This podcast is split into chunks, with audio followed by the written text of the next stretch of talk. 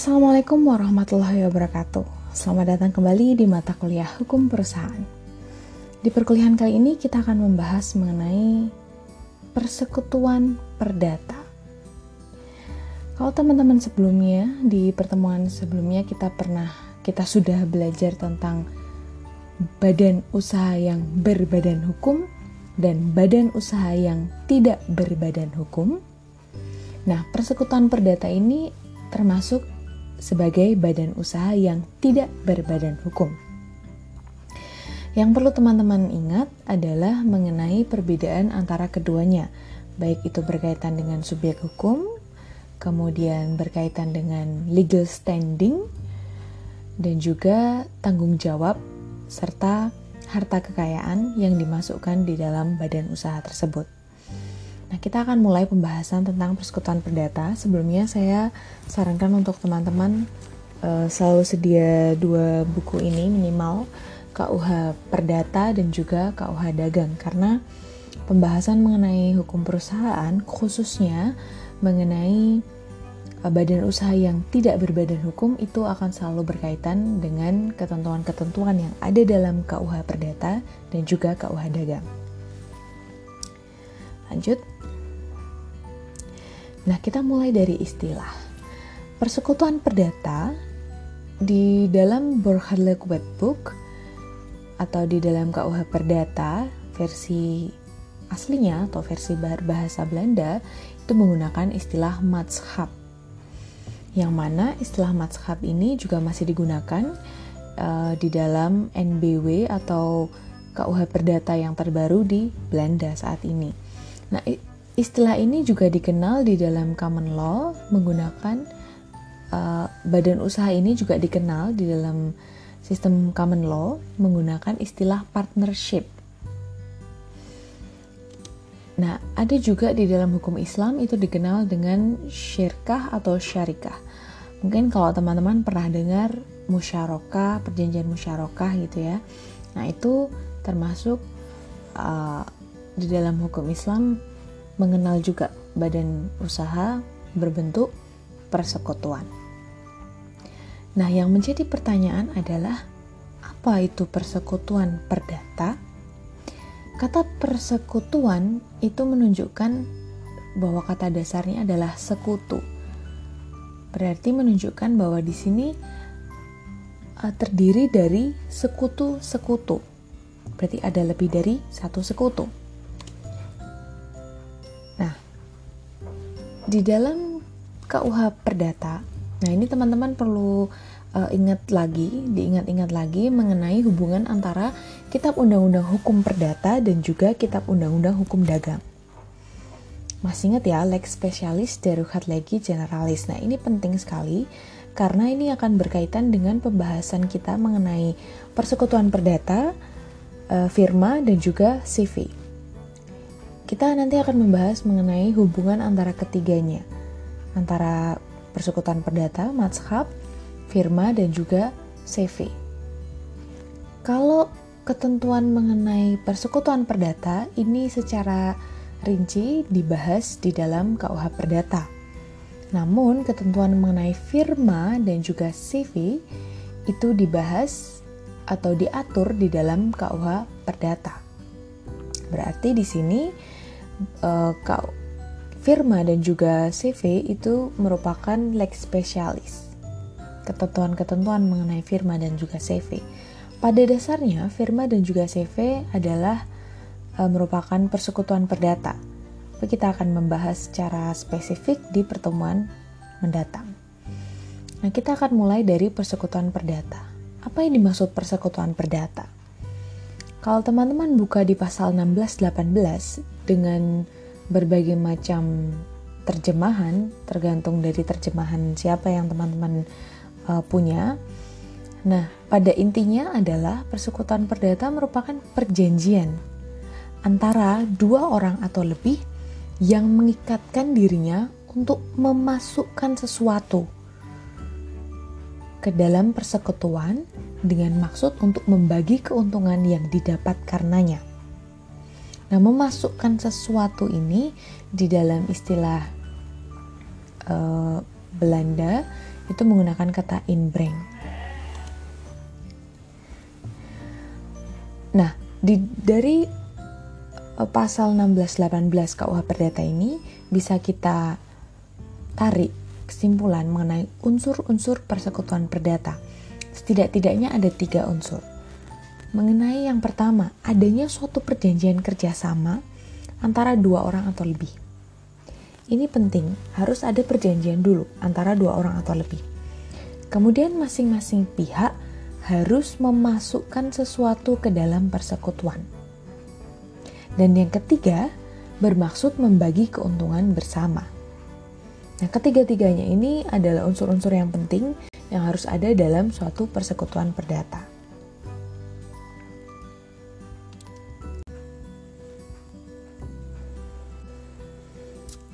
Nah, selanjutnya di sini ada bagan, bagan yang mencoba menggambarkan mengenai persekutuan perdata. Kegiatannya seperti apa? Nah, di sini ada di atas sendiri ada perjanjian ya. Perjanjian, perjanjian ini dibuat antara Eki, George, dan Yoga. Nah, ketiganya, Egi, George, dan Yoga, ini mereka membuat suatu perjanjian untuk mendirikan persekutuan perdata. Oleh karenanya, mereka bersepakat masing-masing untuk memasukkan sesuatu atau memasukkan ya sesuatu inbreng ya. Jadi di sini ada pemasukan dari masing-masing pihak sekutu. Mereka ini masing-masing namanya sekutu. Maka terbentuklah kemudian persekutuan. Nah, persekutuan ini kemudian menjalankan kegiatan bisnis atau perusahaan. Nah, dari dari hasil mereka menjalankan bisnis, itu mereka mendapatkan keuntungan. Nah, keuntungan ini kemudian dibagi kepada masing-masing anggota sekutu. Nah, kurang lebih seperti itu. Tapi yang kemudian menjadi pertanyaan adalah pemasukannya itu bisa dalam bentuk apa aja? Nah, di dalam KUH Perdata Indonesia itu mengakui atau mengatur mengenai tiga bentuk pemasukan yang pertama adalah uang atau health. Kemudian yang kedua adalah benda-benda. Nah, benda-benda ini termasuk juga benda-benda yang berwujud atau tidak berwujud. Kemudian yang ketiga adalah usaha atau tenaga kerja. Nah, teman-teman bisa lihat di pasal 16 19 ayat 2 KUH Perdata mungkin ada beberapa yang menggunakan istilah berbeda uh, seperti kata persekutuan itu juga ada beberapa KUH Perdata hasil terjemahan yang menerjemahkannya menggunakan kata perseroan.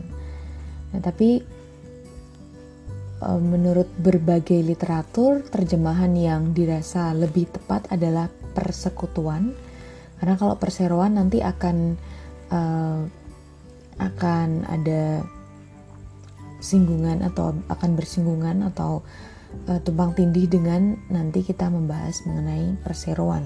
Mana perseroan itu terdiri atas sero-sero maknanya. Dengan persekutuan terdiri atas sekutu. Nah, di situ ini adalah bagiannya ya. Kemudian kita lanjut. Oh, ada satu hal yang ingin saya sampaikan terkait dengan pemasukan. Karena di Indonesia masih menggunakan KUH Perdata yang uh, pada dasarnya itu adalah peninggalan Belanda.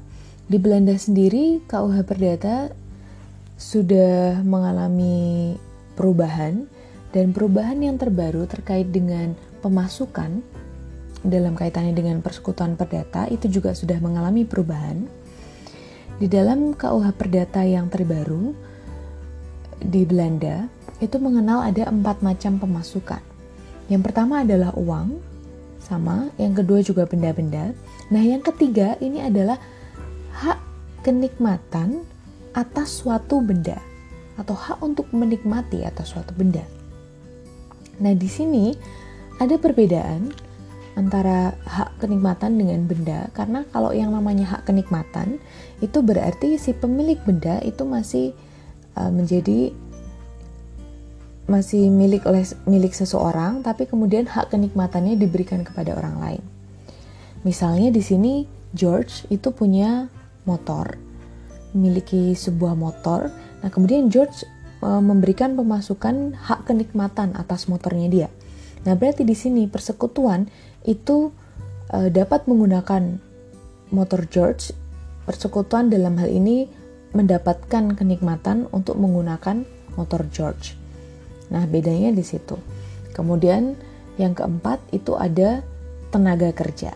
Nah, di situ ada perbedaan antara KUH Perdata di Indonesia yang masih menggunakan KUH Perdata lama dengan KUH Perdata di Belanda yang sudah mengalami perubahan. Nah, kita lanjut di pertanyaan selanjutnya. Berapa jumlah sekutu? Kalau minimal ya minimal dua karena yang karena namanya persekutuan perdata adalah dasarnya perjanjian. Nah, perjanjian itu harus minimal dua orang. Berarti jumlah sekutu ini minimal dua orang. Tapi maksimalnya berapa? Nah, kalau di KUH Perdata Indonesia itu tidak mengatur mengenai batasan maksimum jumlah sekutu harus berapa. Tapi kalau kita membuat sebuah perbandingan, misalnya dengan Malaysia, di Malaysia itu juga mengenal bentuk persekutuan uh, persekutuan perdata karena salah satu negara common law mengenal partnership.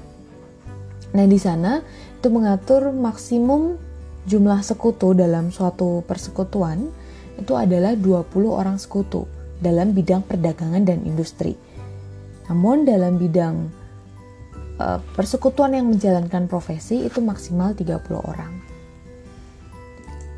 Nah, di sini tadi kita uh, di Malaysia tadi teman-teman masih ingat ya itu ada uh, persekutuan yang menjalankan kegiatan perdagangan dan industri kemudian ada persekutuan yang menjalankan profesi berarti ada beda bentuk dong ya memang di dalam prakteknya persekutuan perdata itu terdiri dari beberapa uh, bentuk yang pertama adalah persekutuan perdata yang melakukan profesi nah ini sering banget teman-teman sering dengar ya uh, profesi pengacara, membuat kantor advokat dalam bentuk persekutuan, dokter, kemudian arsitek, akuntan.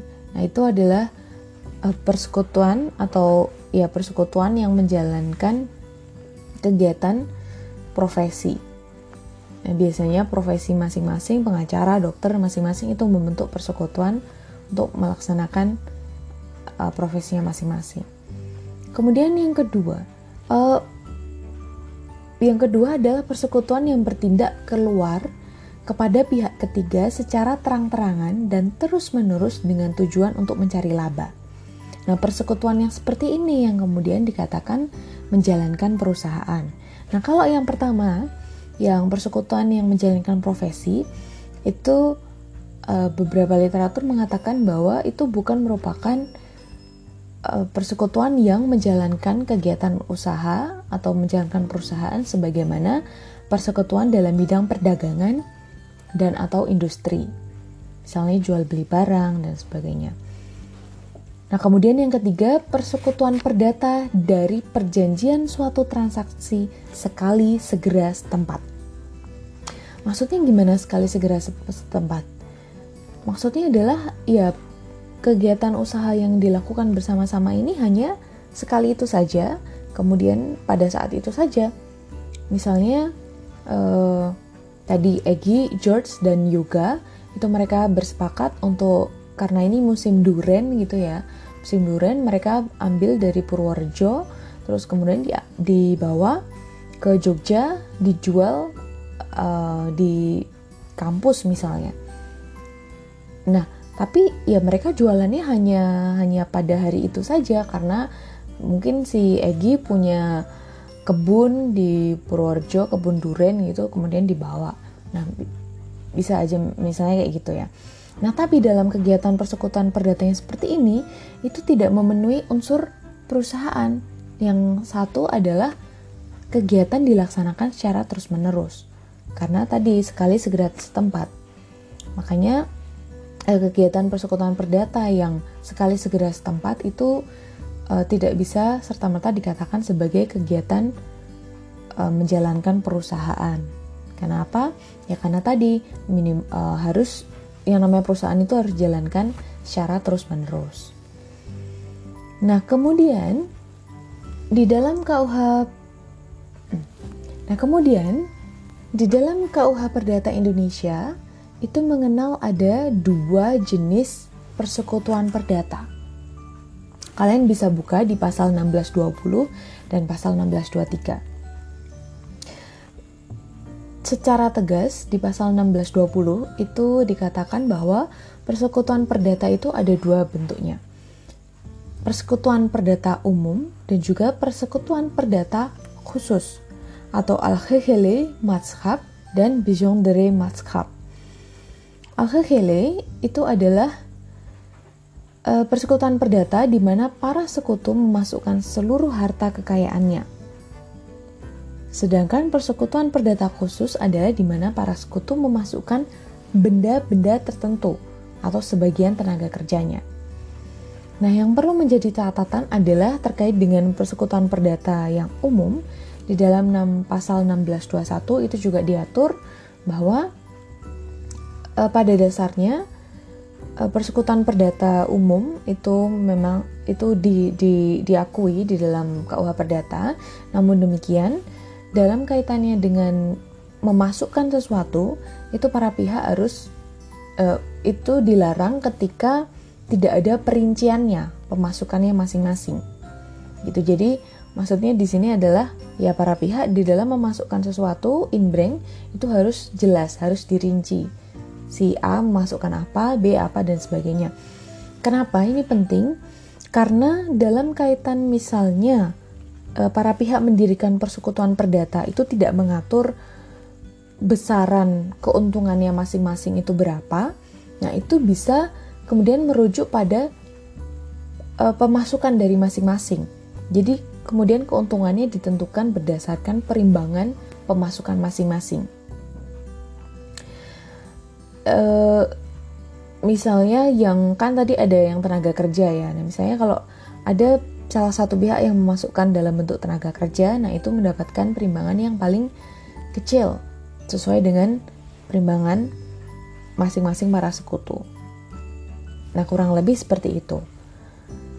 Nah, ini untuk detailnya kalian bisa baca lebih lanjut di dalam pasal 1620 sampai 1623 atau di referensi-referensi buku lainnya. Nah, selanjutnya mengenai pengurusan persekutuan perdata.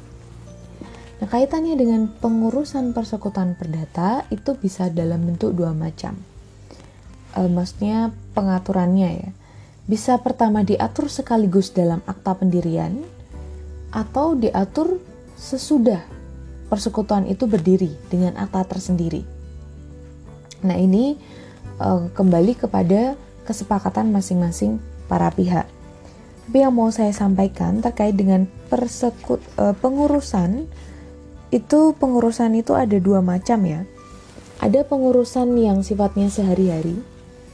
Uh, jadi itu memang kegiatan rutin dari persekutuan perdata dan juga ada pengurusan yang sifatnya uh, tidak sehari-hari atau misalnya sifatnya tidak rutin dan dia bersifat khusus yang di dalam istilah bahasa Indonesia itu disebut dengan perbuatan kepemilikan. Nah, di sini uh, ada beberapa di dalam beberapa contoh di dalam anggaran dasar. Saya coba bacakan ya ini karena ini contoh ya. Nah, di dalam anggaran dasar itu juga ada yang men menyebutkan misalnya Pengurus berwenang melakukan segala perbuatan dalam segala hal, baik di dalam maupun di luar pengadilan, baik perbuatan kepengurusan maupun perbuatan kepemilikan. Nah, berarti ada dua macam, perbuatan kepengurusan maupun perbuatan kepemilikan. Nah, itu tadi sesuai dengan yang tadi saya sampaikan, ada perbuatan kepengurusan yang rutin dan ada perbuatan kepengurusan uh, kepemilikan. Nah ini misalnya uh, ada juga perbuatan kepengurusan sehari-hari dan juga perbuatan kepengurusan kepemilikan itu tergantung dari uh, persekutuan perdatanya bergerak di bidang apa gitu ya kalau misalnya memang bergerak di bidang jual beli barang ya berarti uh, perbuatan kepengurusannya berkaitan dengan jual beli barang. Apakah dia menjual uh, barang atau dia membeli untuk apa untuk pasokan gitu. Atau untuk uh, barang di yang akan dijual kembali dan sebagainya. Atau bah bahan. Atau misalnya persekutuan dalam hal uh, industri dia membuat membuat sesuatu. Nah itu misalnya uh, kaitannya berarti per perbuatan kepengurusan yang rutin itu misalnya membeli bahan pokok bahan baku kemudian membuat uh, barang sesuai pesanan dan sebagainya Nah ini kalian bisa lihat lebih detail di pasal 1637 dan sampai pasal 1639 KUH Perdata. Lanjut mengenai keuntungan dan kerugian. Nah keuntungan dan kerugian ini seharusnya itu diatur di dalam akta pendirian atau di dalam perjanjian. Apabila tidak diperjanjikan, maka berlaku ketentuan pasal 1633 KUH Perdata. Apa bunyinya? Bunyinya adalah pembagian keuntungan kerugian itu seimbang dengan pemasukan masing-masing sekutu. Dan terhadap sekutu yang memasukkan tenaga kerja disamakan dengan pemasukan yang paling sedikit. Nah, ini adalah mengapa penting tadi yang saya katakan bahwa pemasukan itu harus ada rinciannya. Siapa memasukkan berapa, memasukkan apa. Karena penting untuk ketentuan di pasal 1633 ini dalam hal tidak ada perjanjian mengenai keuntungan dan kerugian masing-masing pihak. Nah, kemudian pasal 1635 perjanjian yang memberikan keuntungan saja kepada salah seorang sekutu akan tetapi diperbolehkan untuk diperjanjikan bahwa uh, semua kerugian hanya akan ditanggung oleh salah seorang. Nah, di sini maksudnya yang pertama, yang kalimat pertama, perjanjian yang memberikan keuntungan kepada salah seorang sekutu itu batal. Berarti dalam arti uh, tidak seharusnya tidak diperbolehkan untuk suatu persekutuan perdata yang hanya memper, yang memperjanjikan hanya untuk memberikan keuntungan satu orang. Tapi kalau keuntungan itu uh, sorry, tapi kalau uh, dalam akta pendirian itu diperjanjikan bahwa kerugian itu ditanggung oleh hanya satu sekutu, nah itu diperbolehkan di dalam KUH Perdata. Jadi ada perbedaan ya, ini harus uh, dipahami. Nah, kemudian Tanggung jawab sekutu. Tanggung jawab sekutu kalian bisa buka di pasal 1642 1645 ya ini semua ada di KUH Perdata sebenarnya. Bila sekutu berhubungan dengan pihak ketiga, hanya sekutu yang bersangkutan saja yang bertanggung jawab. Walaupun ia menyatakan bahwa ia bertindak atas nama persekutuan. Misalnya gimana? Misalnya kan tadi contohnya ada Egi, Yoga, dan George. Nah, uh, mereka ini kan membentuk persekutuan perdata dan masing-masing adalah sekutu. Nah, andai kata misalnya yoga ini membuat suatu perjanjian dengan pihak ketiga, misalnya di sini adalah uh, Aulia. Di sini yang yang yang bertanggung jawab terhadap suatu perjanjian itu walaupun yoga membuat perjanjian dengan Aulia itu atas nama persekutuan mereka, atas nama persekutuan ketiganya, itu yang bertanggung jawab hanya yoga. Kenapa? Ya memang di dalam KUH Perdata mengakui demikian. Tapi perbuatan itu bisa mengikat sekutu yang lainnya. Perbuatannya yoga yang membuat perjanjian dengan Aulia itu bisa mengikat Egi dan George apabila terjadi yang pertama, ada surat kuasa dari sekutu yang lain.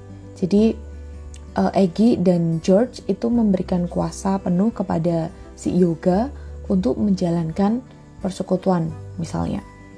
Itu ada ada kuasa. Atau yang kedua, hasil perbuatannya atau keuntungannya telah dinikmati oleh persekutuan. Misalnya, uh, Yoga membuat perjanjian dengan Aulia dan di sini ternyata uh, perjanjiannya misalnya uh, jual beli barang gitu ya. Di sini yoga sudah mendapatkan keuntungan atas nama persekutuan ya. Jadi persekutuannya sudah mendapatkan keuntungan nih dari perbuatan yoga. Nah berarti eh, ketika persekutuan itu sudah mendapatkan keuntungan maka bisa bisa uh, perbuatan yoga membuat perjanjian dengan Aulia itu juga uh, mengikat si Egi dan juga George. Nah ini kaitannya dengan apa? Bisa jadi ternyata suatu waktu Aulia uh, ternyata mengalami uh, ternyata menyadari bahwa sebenarnya dia mengalami kerugian. Gitu. Nah itu dia bisa kemudian mengajukan uh, gugatan atau tuntutan kepada tuntutan dalam arti perdata ya kepada Egi dan juga Yoga atau kepada perkumpulan dan yang yang kemudian mengikat Egi dan George dan dan juga Yoga. Itu. Kemudian tanggung jawab sekutu yang lainnya adalah eh, para sekutu dapat dituntut pihak ketiga sama rata. Walaupun pemasukan mereka tidak sama. Kecuali diperjanjikan dengan tegas bahwa mereka hanya bertanggung jawab seimbang dengan pemasukannya. Nah, ini uh, kembali tadi pentingnya untuk merinci pemasukan dari masing-masing pihak itu apa dan berapa.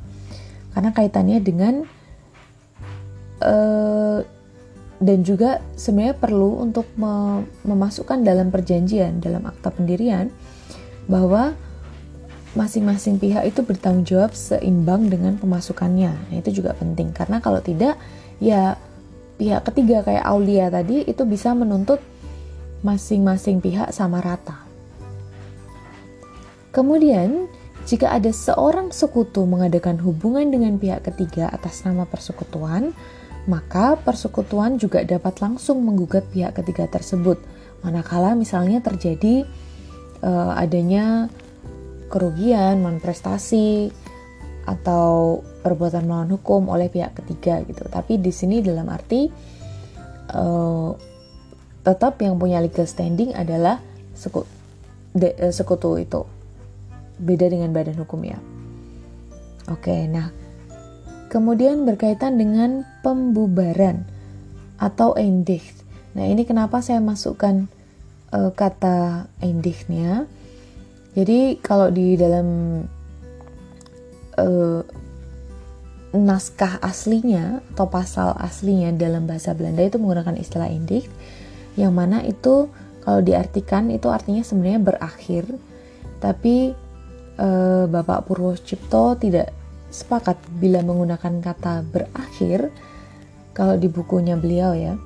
Kenapa? Karena kalau menggunakan kata berakhir maka seharusnya yang namanya perse yang namanya badan usaha atau lembaga itu sudah tidak ada. Sudah dianggap ya memang sudah tidak ada gitu. Tapi kalau di sini uh, setelah kata setelah endicht ini masih ada kegiatan pemberesan. Pemberesan terkait dengan harta misalnya. Harta kekayaan harta persekutuan. Nah berarti kata berakhir itu dianggap kurang tepat. Makanya di sini menggunakan kata pembubaran. Jadi dibubarkan dulu baru kemudian ada pemberesan. Seperti itu. Nah pembubaran ini bisa kalian lihat di pasal 1646 KUH Perdata Pembubaran persekutuan itu bisa terjadi dalam beberapa hal. Uh, Setidak-tidaknya kalau di dalam KUH Perdata itu ada empat, tapi di sini kita jabarkan lagi ada lima. Yang pertama, karena waktu yang ditetapkan dalam perjanjian itu sudah habis, jelas. Uh, nanti akan kita bahas. Kemudian yang kedua, karena musnahnya barang yang menjadi objek persekutuan. Yang ketiga, selesainya perbuatan pokok persekutuan. Kemudian yang keempat, karena kehendak beberapa peserta atau salah seorang sekutu. Yang kelima, karena salah seorang dari peserta meninggal dunia atau ditempatkan di bawah pengampuan under kuratel atau bangkrut, pilot, atau dinyatakan sebagai orang yang tidak mampu. Tapi ada pengecualiannya di dalam pasal 1651 nanti akan kita lihat. Kita mulai dari yang pertama dulu.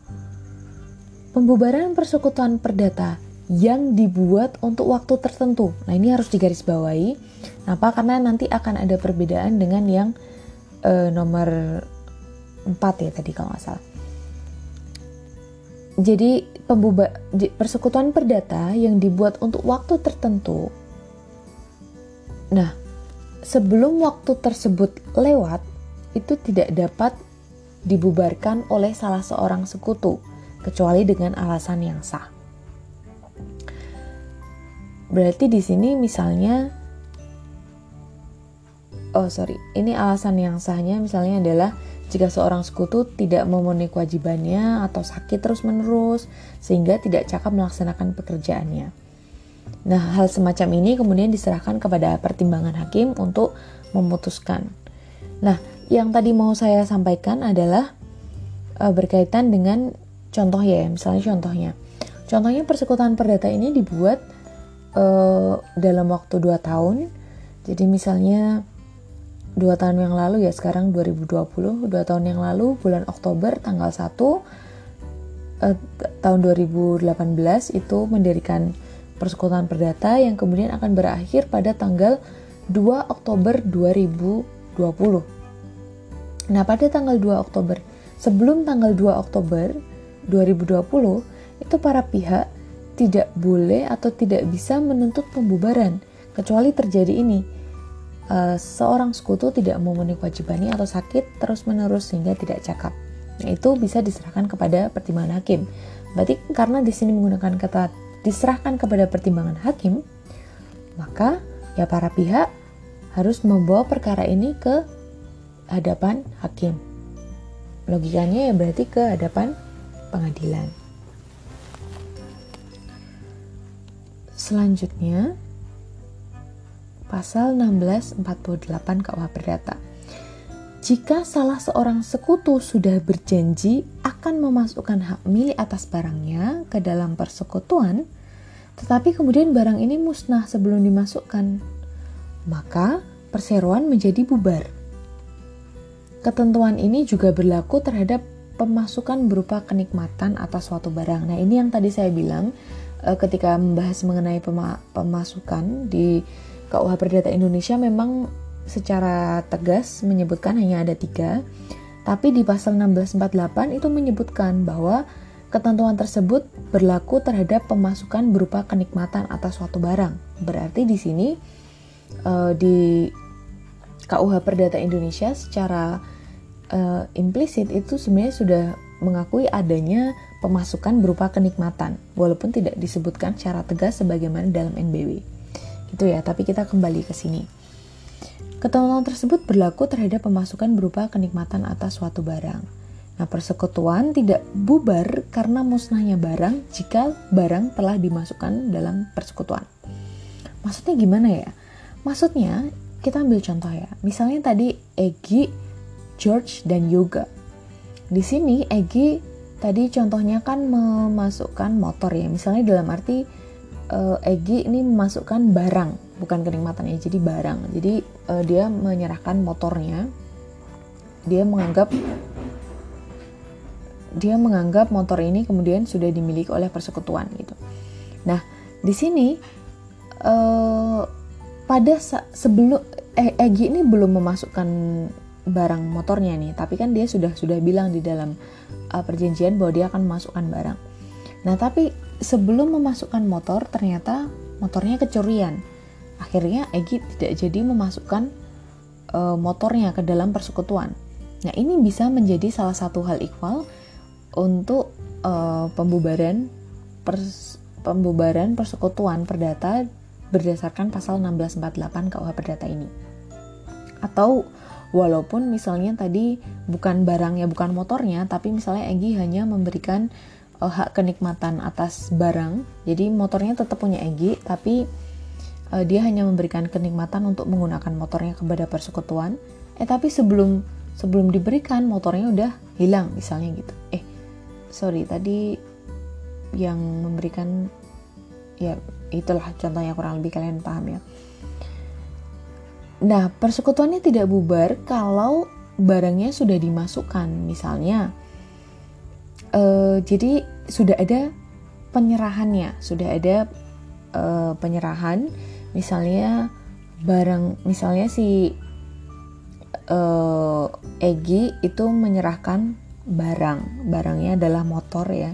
Dia sudah menyerahkan kepada persekutuan ini saya serahkan uh, motor ini. Nah itu di situ bisa dikatakan uh, persekutuan tidak bubar dalam arti karena barangnya sudah dimasukkan ke dalam persekutuan. Jadi hilangnya, misalnya hilangnya itu setelah dimasukkan ke dalam persekutuan. Lanjut di pasal 1649, jika persekutuan diadakan tidak untuk waktu tertentu, nah ini harus digarisbawahi, jadi ada bedanya dengan yang pasal 1647. Kalau pasal 1647 itu mengatur dalam hal persekutuan di, diperjanjikan untuk waktu tertentu, kalau yang 1649 itu yang tidak untuk waktu tertentu. Nah, itu persekutuan hanya dapat dibubarkan atas kehendak sekutu. Nah, kenapa ini?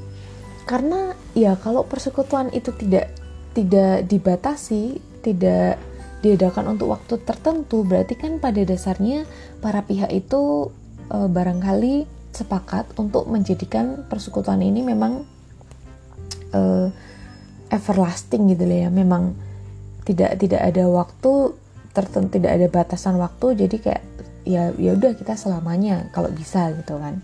Nah tapi persekutuan ini kemudian dapat diajukan pembubaran oleh salah satu atas kehendak salah satu sekutu atau lebih. Nah, pembubarannya harus harus dilaksanakan dengan pemberitahuan, yakni pemberitahuan penghentian kepada semua sekutu. Pemberitahuannya harus dilakukan dengan itikat baik dengan jangka waktu yang cukup. Nah, kalau ada itikat baik berarti ada itikat yang tidak baik dong. Nah, itikat yang tidak baik itu kalau di dalam pasal 1650 KUH Perdata didefinisikan apabila seseorang sekutu, seorang sekutu itu membubarkan oh di situ Pak perseroan itu harusnya persekutuan ya. Membubarkan persekutuan dengan maksud untuk menikmati sendiri suatu keuntungan yang oleh semua peserta itu diharapkan untuk bisa dinikmati bersama. Jadi ya di sini jelas ya ada etika tidak baik ketika salah seorang sekutu sudah mendapatkan keuntungan untuk dirinya sendiri kemudian dia dengan dengan etika tidak baik memberikan pemberitahuan pembubaran persekutuan. Padahal dia sudah menikmati keuntungannya. Dan padahal keuntungan ini seharusnya diharapkan oleh uh, keuntungan ini yang diharapkan oleh para sekutu yang lainnya. Nah itu termasuk etikat yang tidak baik. Kemudian selanjutnya ah, pasal 1651 ini yang tadi saya bilang. Jadi persekutuan itu bisa bubar karena e, misalnya e, sekutunya meninggal dunia, kemudian salah satu sekutunya di bawah pengampuan atau kemudian ada juga yang pilot bangkrut. Nah, tapi di dalam pasal 1651 itu mengatur bahwa dapat saja diperjanjikan dalam perjanjian apabila salah seorang sekutu meninggal dunia, maka persekutuan dapat terus berlangsung, yakni kemudian digantikan oleh ahli warisnya atau dilanjutkan oleh sekutu lain yang masih ada. Nah, dalam hal ini, ahli waris hanya memiliki hak sesuai dengan pembagian persekutuan, sesuai dengan keadaan ketika meninggalnya sekutu. Dia mendapatkan bagian dari keuntungan dan juga memikul kerugian dari perbuatan sekutu sebelum dia meninggal dunia. Logikanya berarti sebagaimana uh, sekutu pemasukannya, sebagaimana perimbangannya, kemudian dia juga memikul aktiva dan pasifa. Ya kan yang namanya ahli waris itu memang dia me, me, mewarisi aktiva dan pasifa. Nah, dalam hal ini kalau itu keuntungan maka itu akan menjadi aktiva. Kalau itu kerugian ya bisa saja kerugiannya itu sampai ke harta pribadi si ahli waris. Seperti itu. Nah, setelah tadi rangkaian pembubaran, misalnya salah satu dari beberapa hal itu terjadi, kemudian terjadilah pembubaran. Nah, baru terjadilah pemberesan. Nah, jadi persekutuannya sudah bubar nih. Nah, tapi perlu ada kegiatan pemberesan. Pemberesan ini bisa berkaitan dengan harta kekayaannya atau kemudian juga berkaitan dengan hutang. Nah, pemberesan harta ini dilakukan oleh likuidator likuidator ini ditunjuk oleh siapa? Likuidator ditunjuk oleh anggaran dasar persekutuan. Tapi kalau anggaran dasarnya tidak menunjuk likuidator, gimana? Gimana menurut kalian? Nah, kemudian tugas-tugas likuidator itu antara lain menginventarisasi kekayaan persekutuan perdata yang bersangkutan, kemudian menagih semua piutang persekutuan perdata, kemudian melaksanakan hak reklama terhadap barang-barang yang masih ada di tangan pembeli, menuntut pengembalian barang-barang di pihak ketiga, membayar tagihan kreditor persekutuan termasuk tagihan likuidator, kemudian membagi sisa keuntungan, kemudian likuidator juga dapat mewakili persekutuan di muka dan di luar pengadilan, dan likuidator juga memberikan laporan lengkap kepada pengurus yang uh, kepada pengurus. Nah, ini kurang lebih beberapa tugas dari likuidator. Nah, ini coba kalian diskusikan. Kalau anggaran dasarnya tidak menunjuk likuidator, kemudian likuidator bagaimana penunjukannya? Apa perlu hakim kah? Sebagaimana kalau bankruptcy ya. Nah, itu kurang lebih ini referensinya. Itu kurang lebih adalah uh, pembahasan mengenai perse nah ini kurang lebih adalah pembahasan mengenai persekutuan perdata. Nah, kalau ada hal-hal yang perlu atau mau didiskusikan, silahkan didiskusikan melalui grup WhatsApp. Dan juga saya uh, menunggu mungkin kalian punya jawaban terkait dengan beberapa pertanyaan-pertanyaan. Ya kurang lebih minimal ada satu ya tadi tentang likuidator atau kalian punya bahan diskusi yang lain nih oh saya ada uh, ada pertanyaan yang lain adalah kemarin teman-teman pernah membahas uh, di minggu sebelumnya kita membahas tentang perusahaan perseorangan dan saya memberikan contoh ilustrasi kasus. Nah, menurut kalian di mana letak perbedaan antara ilustrasi kasus yang di minggu sebelumnya yang itu merupakan uh, perusahaan perseorangan dengan persekutuan perdata di sini.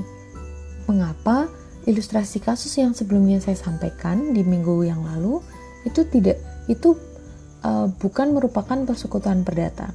Lalu bagaimana supaya ilustrasi kasus yang sebelumnya itu bisa uh, menjadi badan usaha berbentuk persekutuan perdata? Nah, kira-kira ilustrasi kasusnya seperti apa? Nah, boleh kalian share atau kalian uh, ya sharing informasi atau kalian memberikan pendapat kalian, sampaikan pendapat kalian di grup WhatsApp uh, di grup kelas kita atau boleh juga di kolom komentar. Terima kasih, sekian dari saya. Kurang lebihnya saya mohon maaf. Saya tunggu responnya. Wassalamualaikum warahmatullahi wabarakatuh.